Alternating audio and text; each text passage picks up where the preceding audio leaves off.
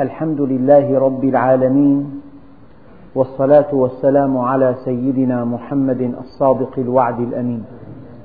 اللهم لا علم لنا إلا ما علمتنا إنك أنت العليم الحكيم. اللهم علمنا ما ينفعنا وانفعنا بما علمتنا وزدنا علما. وأرنا الحق حقا وارزقنا اتباعه. وأرنا الباطل باطلا وارزقنا اجتنابه. واجعلنا ممن يستمعون القول فيتبعون أحسنه وأدخلنا برحمتك في عبادك الصالحين. أيها الإخوة المؤمنون مع الدرس الثامن من سورة غافر ومع الآية الثالثة والعشرين. وبدءا من هذه الآية تبدأ قصة سيدنا موسى عليه الصلاة والسلام مع فرعون. ولهذه القصة دلالات كثيرة. من يتوهم أن هذه القصة تكررت في القرآن كثيرا فالحقيقة أنها لم تتكرر. في كل مرة وردت فيها هذه القصة كانت كانت المناولة بالتعبير الفني من زاوية خاصة. فربنا جل جلاله من خلال هذه القصة أراد أن يسلي النبي عليه الصلاة والسلام وأن يحذر أعداءه. فالقصة كما تعلمون حقيقة مع البرهان عليها. الحقائق المجردة لا تفعل في النفس فعل القصة لأن القصة أحداث وقعت. لكن هذه الأحداث تعني شيئا يستنبط منها حقائق. هذه الحقائق لماذا ترسخ في النفس؟ لأنها مستمدة من الواقع. فلذلك قالوا القصة حقيقة مع البرهان عليها. فربنا جل جلاله من خلال قصة موسى عليه الصلاة والسلام مع فرعون أراد أن يثبت النبي وأن يسليه وأن يحذر المشركين من مصير فرعون الذي يأخذ بعضهم دوره. قال تعالى ولقد أرسلنا موسى بآياتنا الحقيقة الله جل جلاله لأنه صاحب الأسماء الحسنى لأنه ذات كاملة خلق الخلق في أبدع تكوين ولكن رحمته تقتضي أن يعلم الإنسان حينما يغفل. تعلمون أيها الإخوة أن الإنسان مكلف الكون كله مسخر له وعقله مسخر له. وفطرته مسخرة له.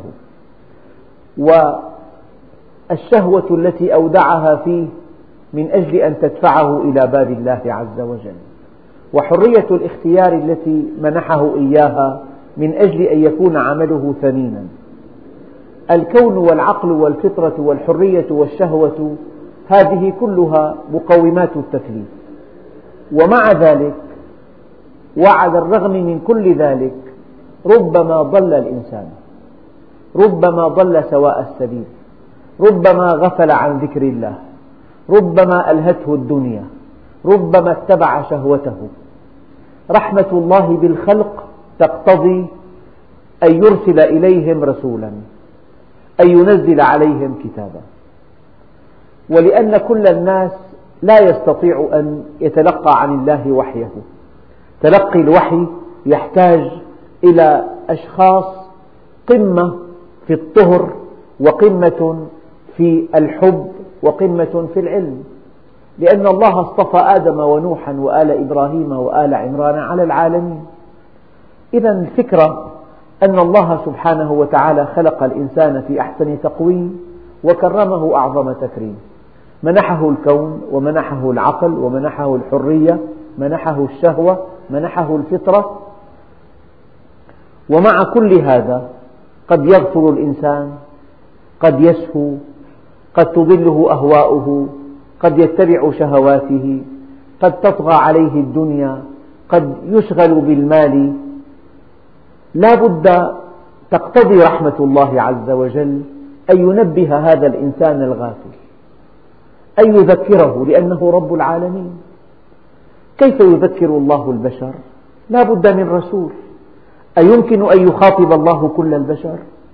إنهم لا يستطيعون تلقي الوحي. لا بد من واحد منهم اصطفاه الله عز وجل على علم. هذا الذي اصطفاه الله على علم يوحي إليه. فينبئ الناس بأنه رسول من عند الله عز وجل. لأن هذا الرسول معه منهج معه أمر ونهي. افعل ولا تفعل. هذا المنهج يعطل على أهل الأهواء أهواءهم يعطل على أهل الشهوات شهواتهم يحد من حرية الفجار والكفار. ماذا يفعل الفجار والكفار؟ يقولون لست مرسلا أنت كاذب. فكيف يؤكد لهم هذا النبي المرسل أنه رسول؟ لا بد من المعجزة. إذا المعجزة شهادة الله لرسوله بأنه رسوله. يعطيه شيئا يعجز عنه كل البشر. وشيئا مما نبغ فيه أهل العصر. كل عصر تفوق فيه موضوع. ففي عهد سيدنا موسى عليه السلام كان السحرة هم المتفوقون. وفي عهد سيدنا عيسى عليه السلام كان الطب هو المتفوق. وفي عهد النبي عليه الصلاة والسلام كانت اللغة والبلاغة والفصاحة والشعر هو في المحل الأول. إذا كيف يثبت الله للبشر أن هذا الإنسان هو رسول الله؟ لا بد من أن يعطيه معجزة. وكلمة معجزة تعني أن البشر جميعا يعجزون عن أن يأتوا بمثلها. إذا المعجزة شهادة الله عز وجل لهذا النبي بأنه رسول من عند الله. بالمناسبة خرق العادات للأنبياء معجزات لكن خرق العادات للأولياء ليست معجزات إنما هي كرامات. الشيء الدقيق الدقيق هو أن المعجزة ينبغي أن تنشر وينبغي أن تبلغ وينبغي أن يتحدى بها لكن الكرامة هذه خاصة للولي ولا يجوز أن يتحدث بها ولا يجوز أن ينشرها ولا أن يجعلها أساسا لدعوته. هذه نقطة دقيقة. فالكرامة إعلام من الله عز وجل لهذا المؤمن أنك بأعيننا. رد السماء على طاعة المخلوق. لكن الكرامة خاصة بالولي لا ينبغي أن يتاجر بها ولا أن يتحدى بها. ولا أن تنشر لأن كل الناس بإمكانهم أن يكذبوها. ولا يستطيعون تصديقها إلا أن تكون بنص قطعي الثبوت. إذا الله سبحانه وتعالى في الآية الثالثة والعشرين قال تعالى ولقد أرسلنا موسى بآياتنا. بآياتنا. يمسك العصا فإذا هي ثعبان مبين. ينزع يده فإذا هي بيضاء للناظرين. هذه معجزات ولكن الله سبحانه وتعالى كرم أمتنا كرم أمة محمد صلى الله عليه وسلم بمعجزة مستمرة. المعجزات السابقات معجزات حسية يعني تقع وتنتهي كعود السقاب يتألق ثم ينطفئ ويصبح خبرا يصدقه مصدق ويكذبه مكذب. لكن معجزة النبي عليه الصلاة والسلام معجزة عقلية بيانية. منذ أن بعث وإلى يوم القيامة كلما تقدم العلم كشف عن جانب من إعجاز القرآن العلمي. القرآن معجزة مستمرة تؤكد للبشر جميعا أنه كلام الله وأن هذا الذي جاء به هو رسول الله. إذا ولقد أرسلنا موسى بآياتنا إلى فرعون ولقد أرسلنا موسى بآياتنا. الآيات العلامات العلامات الدالة على أنه رسول. فأن تصبح العصا ثعبانا مبينا هذه آية. وأن ينزع يده فإذا هي بيضاء للناظرين هذه آية. وأي دليل وأية علامة على صدق النبوة نبوة النبي هي آية من الآيات. وتعلمون أن الآيات أنواعا ثلاثة أن الآيات أنواع ثلاثة. آيات قرآنية تدل على أن هذا الكلام كلام الله من خلال الإعجاز وآيات كونية تدل على أن هذا الخلق خلق الله عز وجل وآيات تكوينية هي أفعال الله عز وجل. نحن دائما مبهورون بآيات الله فتارة الآيات كونية وتارة تكوينية وأخرى قرآنية. ولذلك ما حجتنا في عدم سيرنا إلى الله؟ واتقوا الله ويعلمكم الله. الله جل جلاله يعلمنا من خلال آيات الكون ويعلمنا من خلال آيات القرآن ويعلمنا من خلال أفعاله التكوينية. إذا معنى الآيات هنا العلامات الدالة على نبوة النبي عليه الصلاة والسلام. ولقد أرسلنا موسى بآياتنا وسلطان مبين. السلطان المبين الحجة. الله عز وجل أكرم الإنسان بالعقل. والعقل غذاؤه العلم. والعلم أحيانا يغذي العقل ويضعه أمام مسؤولياته. لذلك الإنسان إذا تعلم كلما ازداد علما ازداد صلاحا. كلما ازداد علما ازداد قربا. كلما ازداد علما ازداد انضباطا. كلما ازداد علما ازداد رقيا. كلما ازداد علما ازداد سموا. العلم أساس كل شيء. إذا أردت الدنيا فعليك بالعلم وإذا أردت الآخرة فعليك بالعلم وإذا أردتهما معا فعليك بالعلم. فسيدنا موسى إضافة إلى الآيات التي أيده بها والتي هي معجزات لو أنه نزع يده فإذا هي بيضاء للناظرين. لو أنه ألقى عصاه فإذا هي ثعبان مبين. تكلم يا موسى. إضافة إلى هذه الآيات الحسية كان له حجة قوية. لذلك قال تعالى وتلك حجتنا آتيناها إبراهيم على قومه. وما من مؤمن إلا ومعه حجة. ما اتخذ الله وليا جاهلا لو اتخذه لعلمه. إنسان يتصل بالله عز وجل يتعرف إلى كتاب الله يدقق في آيات الكون ما يكون معه حجة قاطعة مقنعة للأشخاص التائهين. أبدا ما اتخذ الله وليا جاهلا لو اتخذه لعلمه. لذلك أيها الأخ الكريم لا تكن عابدا فحسب بل كن عالما. كن عابدا عالما لأن عالما واحدا أشد على الشيطان من ألف عابد. العابد مقاومته هشة سريعا ما ينتكس سريعا ما يتراجع لضغط طفيف يترك دينه لإغراء قليل ينساح مع شهواته. لكن العالم لو أن الناس جميعا كفروا لا يكفر لو أن الناس جميعا أشركوا لا يشرك. لو أن الناس جميعا ضعفوا لا يضعف وكأي من نبي قاتل معه ربيون كثير فما وهنوا لما أصابهم في سبيل الله وما ضعفوا وما استكانوا. لذلك أيها الأخ الكريم العلم سلاح. قال الإمام علي كرم الله وجهه يا بني العلم خير من المال لأن العلم يحرسك وأنت تحرس المال. والمال تنقصه النفقة والعلم يزكو على الإنفاق. مات خزان المال وهم أحياء والعلماء باقون ما بقي الدهر. أعيانهم مفقودة وأمثالهم في القلوب موجودة. مثل بين أيديكم. مرة قلت لطلابي من يأتيني باسم غني عاش في دمشق عام 1863 ومني علامة تامة. فكروا مليا فلم يفلحوا في الإجابة. قلت لهم وأنا لا أعرف. لكن من منا ينسى الإمام الشافعي؟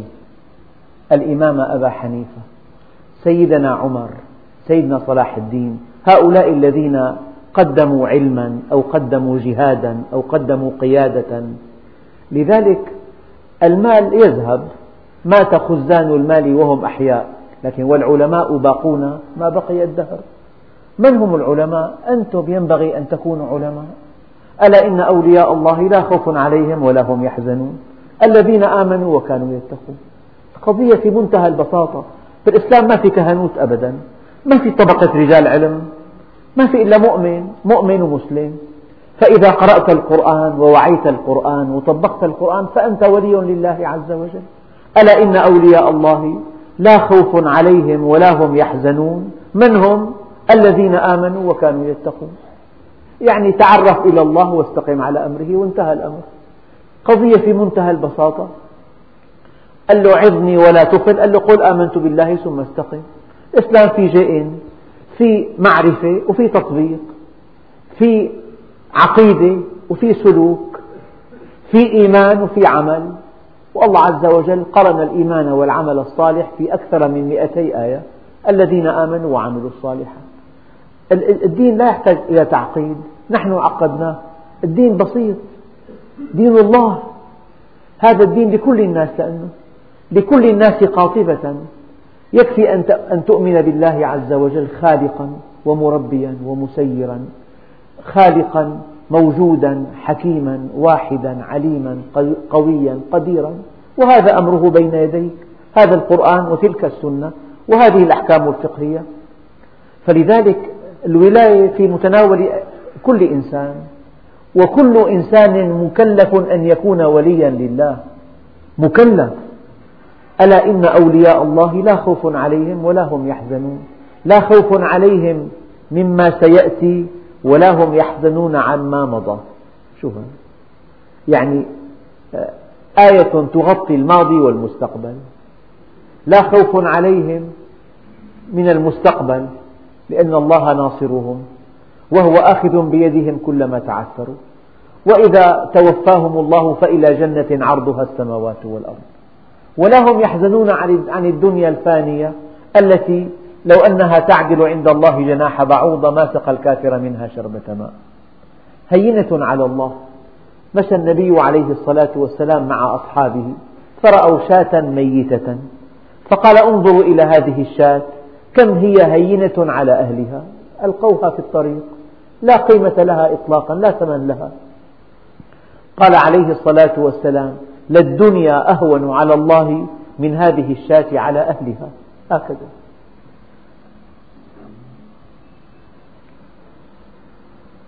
إذا السلطان المبين العلم.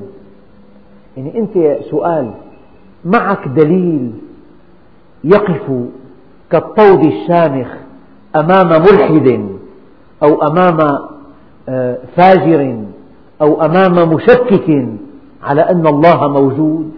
معك دليل؟ يعني هل فكرت في الكون؟ هل فكرت في خلقك؟ هل فكرت في طعامك؟ هل فكرت في شرابك؟ هل فكرت في ظاهرة النبات؟ هل فكرت في المخلوقات التي خلقها الله عز وجل؟ هل فكرت في أطيار السماء؟ هل فكرت في أسماك البحار؟ هل فكرت في هذا الهواء اللطيف؟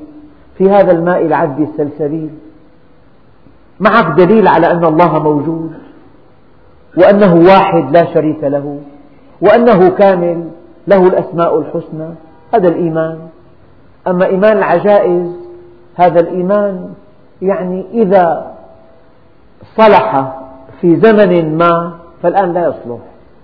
لكثرة الشهوات وكثرة الضلالات وكثرة الشبهات وكثرة المبادئ الهدامة وكثرة الفتن وكثرة الانحرافات الآن لا يصمد إلا الإيمان القوي.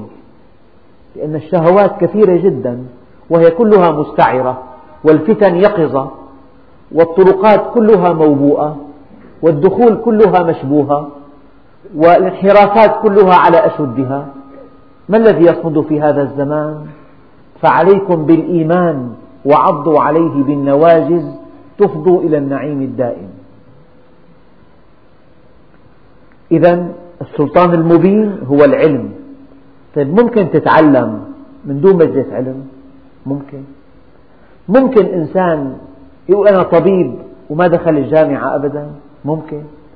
علم من أجل أن تستقيم من أجل أن تعرف الحق من الباطل من أجل أن تعرف الخير من الشر من أجل أن تعرف الحرام من الحلال من أجل أن تعرف الخير من الشر. لا بد من أن تعلم والعلم يحتاج إلى وقت. لذلك أنا أعتب على أخ قبل عملا ألغى كل وقت فراغه. هذا العمل خسارة كبيرة. العمل الذي لا يسمح لك أن تطلب العلم هذا ليس عملا هذا استعباد. كيف تتعرف إلى الله؟ إذا خرجت قبل الشمس وعدت بعد منتصف الليل أين أولادك؟ وأين زوجتك؟ وأين طلب العلم؟ وأين مهمتك في الحياة؟ أيها الإخوة الأكارم لا ينبغي للأعمال أن تمتص كل وقتنا. لا ينبغي لأعمالنا أن تأكلنا أن تستهلكنا أن تلقينا فتاتا بعد أن نستهلك. انظر إلى إنسان استهلكه العمل حتى قارب, قارب الموت. ماذا معه من رصيد؟ عندئذ يتحسر على هذه الأيام الطويلة التي أمضاها في جمع الدرهم والدينار. الإنسان يغادر الدنيا وليس معه شيء. هكذا شاءت حكمة الله عز وجل. أن نغادرها كما دخلناها حفاة عراة. إذا ما من أخ كريم إلا وينبغي أن يكون له مشرب. مشرب يشرب منه منهل ينهل منه مصدر يتعلم منه مصدر موثوق يتعلم منه. أمر دينك إن هذا العلم دين فانظروا عمن تأخذون دينكم. ابن عمر دينك دينك إنه لحمك ودمك. وجودك مصيرك الأبدي متوقف على فهمك لكلام الله عز وجل. سعادتك في البيت أساسها المعرفة. توفيقك في التجارة أساسه الاستقامة. الله عز وجل يعني الإنسان مهما كان ذكيا مهما كان خبيرا يؤتى الحذر من مأمنه. لا ينفع حذر من قدر ولكن ينفع الدعاء. لذلك من أجل أن تسعد في بيتك ومن أجل أن تنجح في عملك ومن أجل أن تطمئن نفسك ومن أجل أن تجد ذاتك من أجل أن تعرف الحق من الباطل الخير من الشر الحلال من الحرام لا بد من طلب العلم. فالأنبياء معهم سلطان مبين. وأنت معك سلطان مبين. لا أقول لك على مستوى الأنبياء. ولكن أليس لك نصيب من هذه الآية؟ معك حجة؟ لو أن صاحب بدعة ناقشك صاحب شبهة أفحمك هل معك الحجة؟ هل أنت مطمئن إلى ما أنت معتقد به؟ هل أنت مطمئن وموقن بأنه لا بد من جنة أو نار؟ لا بد من حياة أبدية فيها نعيم أو شقاء؟ هل تعلم أن الإنسان بلا منهج لا قيمة له؟ وأن الله عز وجل حينما قال الرحمن علم القرآن خلق الإنسان علمه البيان قدم تعليم القرآن على خلق الإنسان ليشعرنا بأن الإنسان لا قيمة لوجوده بلا منهج. ما في إنسان يسعد بلا منهج إلا الدابة. أما المؤمن في حرام وفي حلال في شيء بيجوز شيء ما بيجوز شيء مستحب شيء مكروه شيء مندوب شيء مكروه كراهة تحريمية فإنسان بلا منهج إنسان ضائع. حتى لو جعل مبدأ اللذة مبدأ له ينقلب مبدأ اللذة إلى مبدأ للشقاء. وهؤلاء الذين أطلقوا لشهواتهم العنان أين هم؟ ينتحرون في النهاية. الإنسان لو تبع شهوته إلى أقصاها يشعر بتفاهته. لكن لا يحس بقيمته الإنسانية إلا إذا عرف ربه. بعدين لما الإنسان يعرف الله عز وجل ورفعنا لك ذكرك. يكون إنسان تافه سخيف في هامش الحياة فإذا استقام على أمر الله وأقبل عليه وتعرف إليه رفع الله مكانته وجعله علما من أعلام الدنيا. جعله شخصية مرموقة تهفو إليها القلوب. أليس هذا حاجة أساسية عند الإنسان؟ أن يكون ذا أهمية؟ أن يشعر بقيمته في مجتمعه. هناك من يشعر بقيمته من خلال البطولات وهناك من يؤكد ذاته من خلال التجاوزات. المؤمن من خلال البطولات أما غير المؤمن من خلال التجاوزات. قال ولقد أرسلنا موسى بآياتنا وسلطان مبين إلى فرعون وهامان وقارون. فرعون معروف. قال أنا ربكم الأعلى. ادعى الألوهية وأمر الناس أن يعبدوه من دون الله. وهامان المنتفع الأول من فرعون. فالمنتفع يحاسب كما يحاسب الأول. وفي أكثر الآيات جاء هامان مع فرعون. ما دام قد انتفع من فرعون فليلقى نفس المصير. ما دام قد انتفع مع فرعون فعليه من وزر فرعون. ولقد أرسلنا موسى بآياتنا وسلطان مبين إلى فرعون وهامان وقارون. قارون ما له علاقة.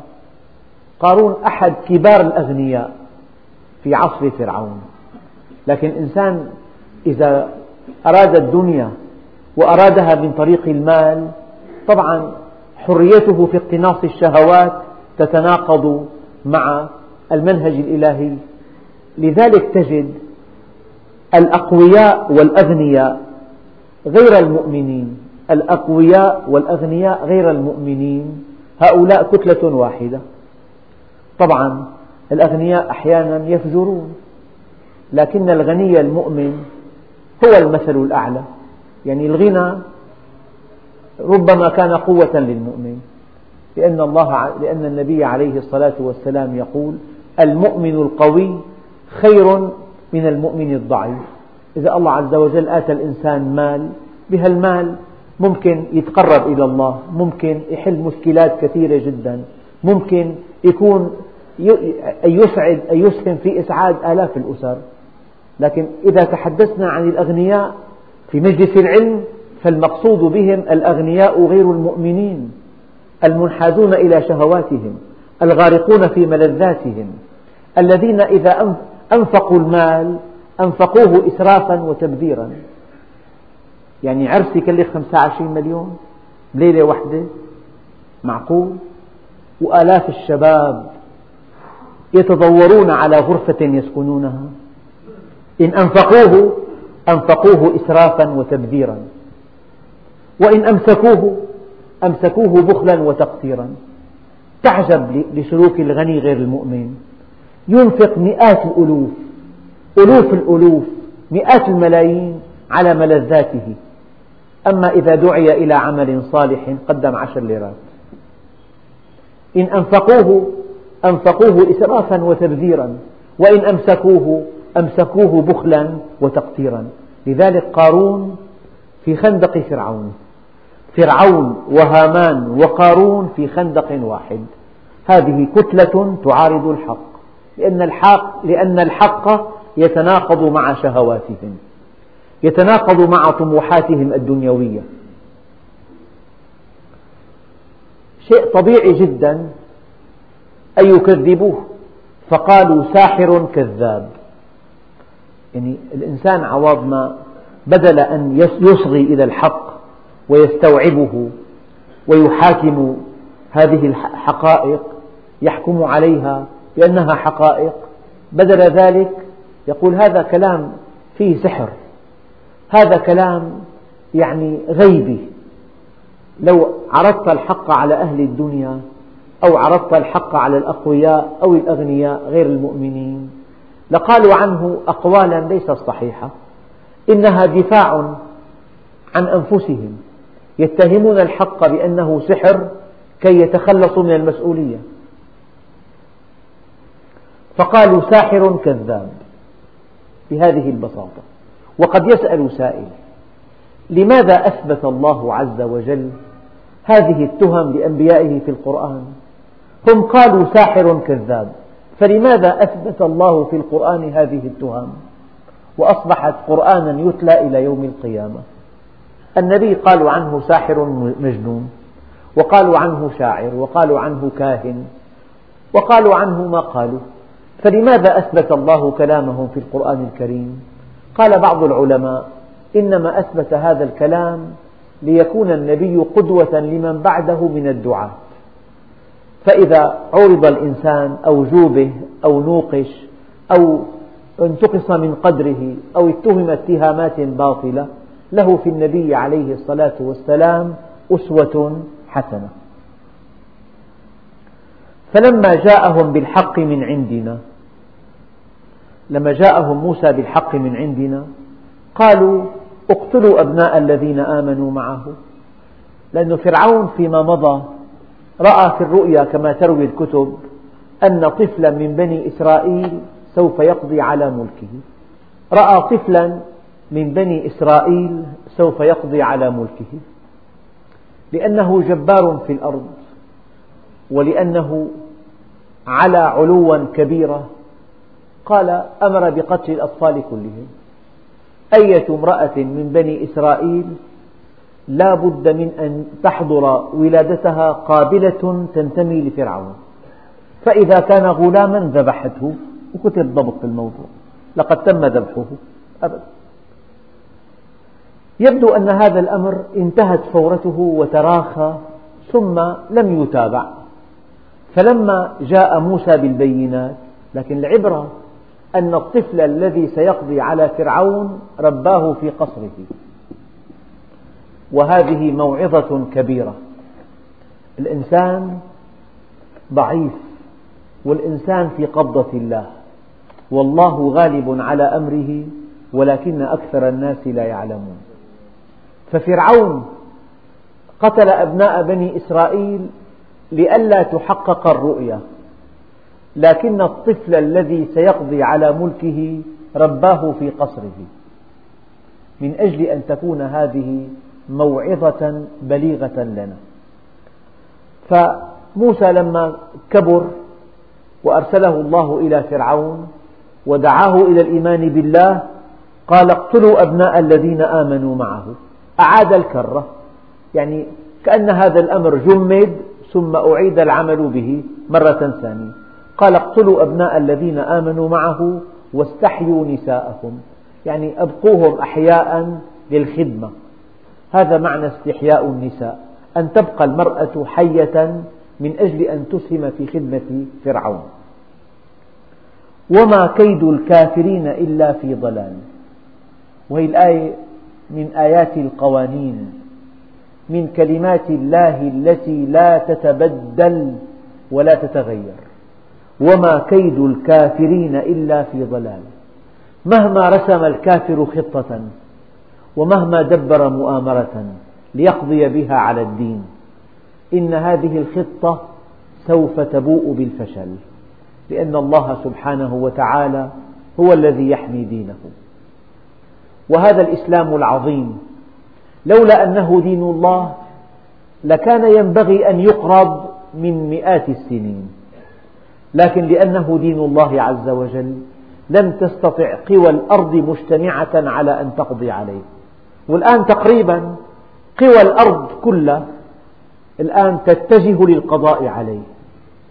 وأنا أبشركم أنهم لن يستطيعوا. وأن هذا الدين من عظمته. أنه كلما ضغطت عليه ازداد قوة. الآن الحديث في العالم كله عن الدين الإسلامي في العالم كله في القارات الخمس. أرادوا أن يكيدوا له فقوى الله مكانته في النفوس. يعني أنت تريد وأنا أريد لكن الله يفعل ما يريد. لا يقع في ملكه إلا ما يريد. ولا يحقق من خطط الكفار إلا بالقدر الذي يتوافق مع خطة الله عز وجل. ربنا عز وجل يوظف الشر للخير. هي حقيقة أساسية. يعني إنسان شرير جيد. يريد أن يوقع أشد الأذى بالآخرين. هذا الإنسان الشرير يسمح له بأن يعبر عن الشر الذي في نفسه لكن هذا الشر الذي في نفسه يوظفه الله للخير. لذلك الظالم صوت الله ينتقم به ثم ينتقم منه. إذا أعطاني من يعرفني سلطت عليه من لا يعرفني وأوضح آية إن فرعون علا في الأرض وجعل أهلها شيعا يستضعف طائفة منهم يذبح أبناءهم ويستحيي نساءهم إنه كان من المفسدين. ونريد أن نمن على الذين استضعفوا في الأرض. أي وظف الشر تبع فرعون. ونجعلهم أئمة. ونجعلهم الوارثين. ونمكن لهم في الأرض. ونري فرعون وهامان وجنودهما منهم ما كانوا يحذرون. أبدا. إذا الكافر قواه الله على المؤمن. من أجل أن يقوي إيمان المؤمن وأن يرقى به إلى مستوى رفيع. هذا قانون. لذلك اطمئنوا. قال تعالى وما كيد الكافرين إلا في ضلال. يعني كيدهم لا يحقق يضل عن هدفه. لو أنك أطلقت سهما على هدف فهذا السهم انحرف ولم يصب الهدف. نقول ضل السهم. فكأن كيدهم سهم أخطأ الهدف. وما كيد الكافرين إلا في ضلال. إنهم يكيدون كيدا وأكيد كيدا. فمهل الكافرين أمهلهم رويدا. ومكروا مكرهم وعند الله مكرهم. وإن كان مكرهم لتزول منه الجبال. خطط محكمة منسقة. قوى لا نهاية لها. كلها من أجل أن تقضي على الإسلام. ومكروا مكرهم وعند الله مكرهم. وإن كان مكرهم لتزول منه الجبال. فلا تحسبن الله غافلا عما يعمل الظالمون.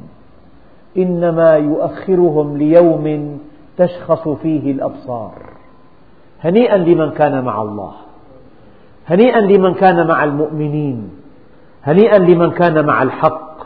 والويل لأعداء الدين. لا لشيء إلا لأن الله جل جلاله سوف يمحقهم. إن الباطل كان زهوقا. أقم الصلاة لدلوك الشمس إلى غسق الليل وقرآن الفجر. إن قرآن الفجر كان مشهودا. ومن الليل فتهجد به نافلة لك. عسى أن يبعثك ربك مقاما محمودا. وقل رب أدخلني مدخل صدق وأخرجني مخرج صدق. واجعل لي من لدنك سلطانا نصيرا وقل جاء الحق وزهق الباطل إن الباطل كان زهوقا. لكن أيها الإخوة ادعوا الله عز وجل أن يقوينا على أنفسنا حتى نستحق أن ينصرنا على أعدائنا. لأن الله عز وجل يقول إن تنصروا الله ينصركم إن تنصروا الله ينصركم. وكان حقا علينا نصر المؤمنين. كونوا مؤمنين وانتظروا نصر الله عز وجل. كونوا كما يريد الله عز وجل ليكون الله لكم كما تريدون. عبدي كن لي كما أريد أكن لك كما تريد. كن لي كما أريد ولا تعلمني بما يصلحك. أنت تريد وأنا أريد فإذا سلمت لي فيما أريد كفيتك ما تريد. وإن لم تسلم لي فيما أريد أتعبتك فيما تريد ثم لا يكون إلا ما أريد. إذا هي آية مطمئنة. وما كيد الكافرين إلا في ضلال. احفظ الآية. إنهم يكيدون كيدا وأكيد كيدا. فمهل الكافرين أمهلهم رويدا. ومكروا مكرهم وعند الله مكرهم. وإن كان مكرهم لتزول منه الجبال. وقال فرعون ذروني أقتل موسى. وليدعو ربه يبدو أن من حول فرعون نصحوه بألا يقتله. لعله رسول ولعله يدعو ربه فيأتيك عذاب يا فرعون. قال أنا لا أخاف. ذروني أقتل موسى وليدعو ربه. إني أخاف أن يبدل دينكم. هو فرعون ادعى أنه إله وقال أنا ربكم الأعلى وأمرهم أن يعبدوه. فهذا موسى سينغص عليه هذه الدعوة سيشتت الناس عنه. لذلك قال إني أخاف أن يبدل دينكم. نعم. أو أن يظهر في الأرض الفساد. يعني الفساد في نظر فرعون أن ينصرف الناس عنه. إذا انصرف الناس عن عبادته فهذا هو الفساد. أما إذا التفتوا إلى ربهم هذا لا شأن له به. طبعا الكافر لا يرى الله عز وجل لا يرى أنه في قبضة الله يرى أنه قوي. وكلما تعمق الإنسان في العلم شعر بضعفه. وشعر بافتقاره وشعر أنه في قبضة الله وشعر أنه عبد ضعيف. هذا الذي يقول أنا هل علم هذا الإنسان أن خفرة صغيرة صغيرة من الدم لو تجمدت في إحدى أوعية الرأس لشلت حركته أو لأصيب بالعمى أو لاختل توازنه أو لذهبت ذاكرته؟ كيف يقول إنسان أنا وهو ضعيف ضعيف ضعيف؟ وقال فرعون ذروني أقتل موسى وليدعو ربه إني أخاف أن يبدل دينكم أو أن يظهر في الأرض الفساد. يعني كل إنسان يتفلسف أحيانا حتى لو كان على باطل حتى لو كان ضال مضل حتى لو ادعى الألوهية يتفلسف لك إني أخاف أن يبدل دينكم الإنسان لأنه منطقي. الله أعطى الإنسان فكر ليتعرف به إلى الله. فإذا كفر بالله يستخدم فكره ليفلسف كفره. الله عز وجل أعطى الإنسان الفكر ليكون أداة لمعرفة الله. فإذا أراد الإنسان أن يكفر أو أن يشرك استخدم الفكر نفسه الذي هو أداة لمعرفة الله استخدموا استخدام آخر لغير ما خلق له. استخدموا للبحث عن حجج واهية لكفره وشركه. وهذا معنى المجادلة التي وردت في القرآن الكريم. وكان الإنسان أكثر شيء جدلا. يعني مرة قلت لكم آلة تصوير ملونة غالية جدا. يمكن أن تستخدم استخداما جيدا فصاحبها يغتني اغتناء كبيرا. ويمكن أن يستخدمها لتزوير العملة فتنتهي به إلى السجن. والآلة وحدة إن استخدمها للمخططات والتصميمات ولمع نجمه في سماء البلدة فاغتنى واشتهر. أما إن استخدمها لتزوير العملة وكشف أمره ألقي في غياهب السجن عن طريق هذه الآلة الواحدة الملونة. وكذلك الفكر يمكن أن ترقى به فتتعرف إلى الله من خلاله وتزداد به قربا وله طاعة فتسعد وتسعد. وإما أن يستخدم الفكر نفسه لفلسفة الشرك والكفر والنفاق فيكون الفكر سببا لهلاك الإنسان. وقال فرعون ذروني أقتل موسى وليدعو ربه إني أخاف أن يبدل دينكم أو أن يظهر في الأرض الفساد. إذا الكافر مدعي الألوهية المشرك يتفلسف أحيانا. لك أنا على حق وهي مبادئ وهي تقدم وهي إنسانية وهي مبادئ العدل وهي قيم وهي معطيات وهي بيئة في عنده فلسفة. لكن فلسفة باطلة. لأن الله عز وجل يقول فماذا بعد الحق إلا الضلال؟ ما في غير حق واحد. إن لم تكن مع الحق فأنت مع الضلال. إذا الإنسان أفكاره معتقداته تصوراته لم تكن وفق القرآن فهو ضال. قولا واحدا بكل تأكيد بالحجة الدامغة.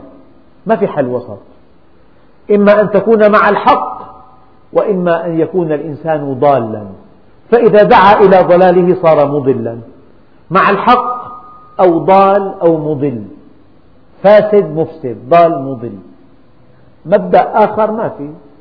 الله واحد والحق واحد والقرآن واحد والدين واحد والمبادئ واحدة. أما إذا اعتنق أفكار ليست في كتاب الله هي ضلال قولا واحدا. والمؤمن إذا هدد وإذا تآمر عليه المتآمرون وإذا توعده المتوعدون ليس له إلا الله. يا رب ليس لي إلا أنت. أنت قصدي. إني مغلوب فانتصر. أحد الملوك الصالحين نور الدين الشهيد الذي أجرى الله على يديه النصر. سجد لله عز وجل وقال كلمة يعني لولا أنها وردت عنه لا أقولها لكم. قال له يا رب من هو نور, نور الدين الكلب حتى تنصره؟ انصر دينك. أنا لا شيء. انصر دينك يا رب. إني مغلوب فانتصر. فانتصر لدينك. والله سبحانه وتعالى أجرى على يده النصر المؤزر. نصرا عزيزا. فالمؤمن ما له إلا الله عز وجل. إذا كان ضعيف كان كان ضعيف مستضعف. أعداؤه أقوياء. وتوعدوا. توعدوه وهددوه. ذروني أقتل موسى وليدعو ربه. إني أخاف أن يبدل دينكم أو أن يظهر في الأرض الفساد. ماذا يفعل سيدنا موسى؟ وقال موسى إني عذت بربي وربكم. من كل متكبر لا يؤمن بيوم الحساب. يا أخوان لو أن الإنسان آمن بيوم الحساب لاستقام على أمر الله مستحيل إنسان آمن أن بعد الموت حياة أبدية وأن الله سبحانه وتعالى لا بد من أن يحاسبه. ثم لا يستقيم على أمر الله. هذا شيء مستحيل. ذكرت هذا كثيرا في هذه الدروس. أنت مع شرطي لا يمكن أن تخالف أمره إذا أيقنت أنه يراك وسيحاسبك. مع إنسان من أضعف الناس لن تخالف أمره. إذا أيقنت أنه يعلم وسيحاسب. إذا أيقنت أن الله يعلم وسيحاسب لا يمكن أن تعصيه. لذلك وقال موسى إني عذت بربي وربكم من كل متكبر لا يؤمن بيوم الحساب. لذلك الطغاة دائما ملحدون. لا يمكن يكون طاغي كفرعون مؤمن. لو آمن لاستقام. إنسان ضعيف وأمامه قوي بيتحداه بيكون أحمق بيكون مجنون. لكن لأنه لم يؤمن بالله أصلا ولم يؤمن بالآخرة إطلاقا تراه متكبرا متجبرا بطاشا قهارا. والحمد لله رب العالمين. بقيت قصة مهمة جدا. أرجئها إلى الدرس القادم هي قصة مؤمن آل فرعون. وله كلام أيها الإخوة هذا الرجل من آل فرعون. لم يؤمن بموسى عليه السلام من آل فرعون إلا زوجته ومؤمن آل فرعون. وهذا المؤمن له كلمات هي منهج في الدعوة إلى الله منهج. إن شاء الله تعالى في الدرس القادم نقف عند كلماته مليا ونحاول شرحها بتوفيق الله عز وجل وجعلها قواعد في الدعوة إلى الله. وقف الموقف الحكيم من فرعون وأبلغه الحق بطريقة مثلى فلعل الله سبحانه وتعالى ينفعنا بها في الدرس القادم. الدرس القادم إذا قصة رجل مؤمن من آل فرعون يكتم إيمانه. والحمد لله رب العالمين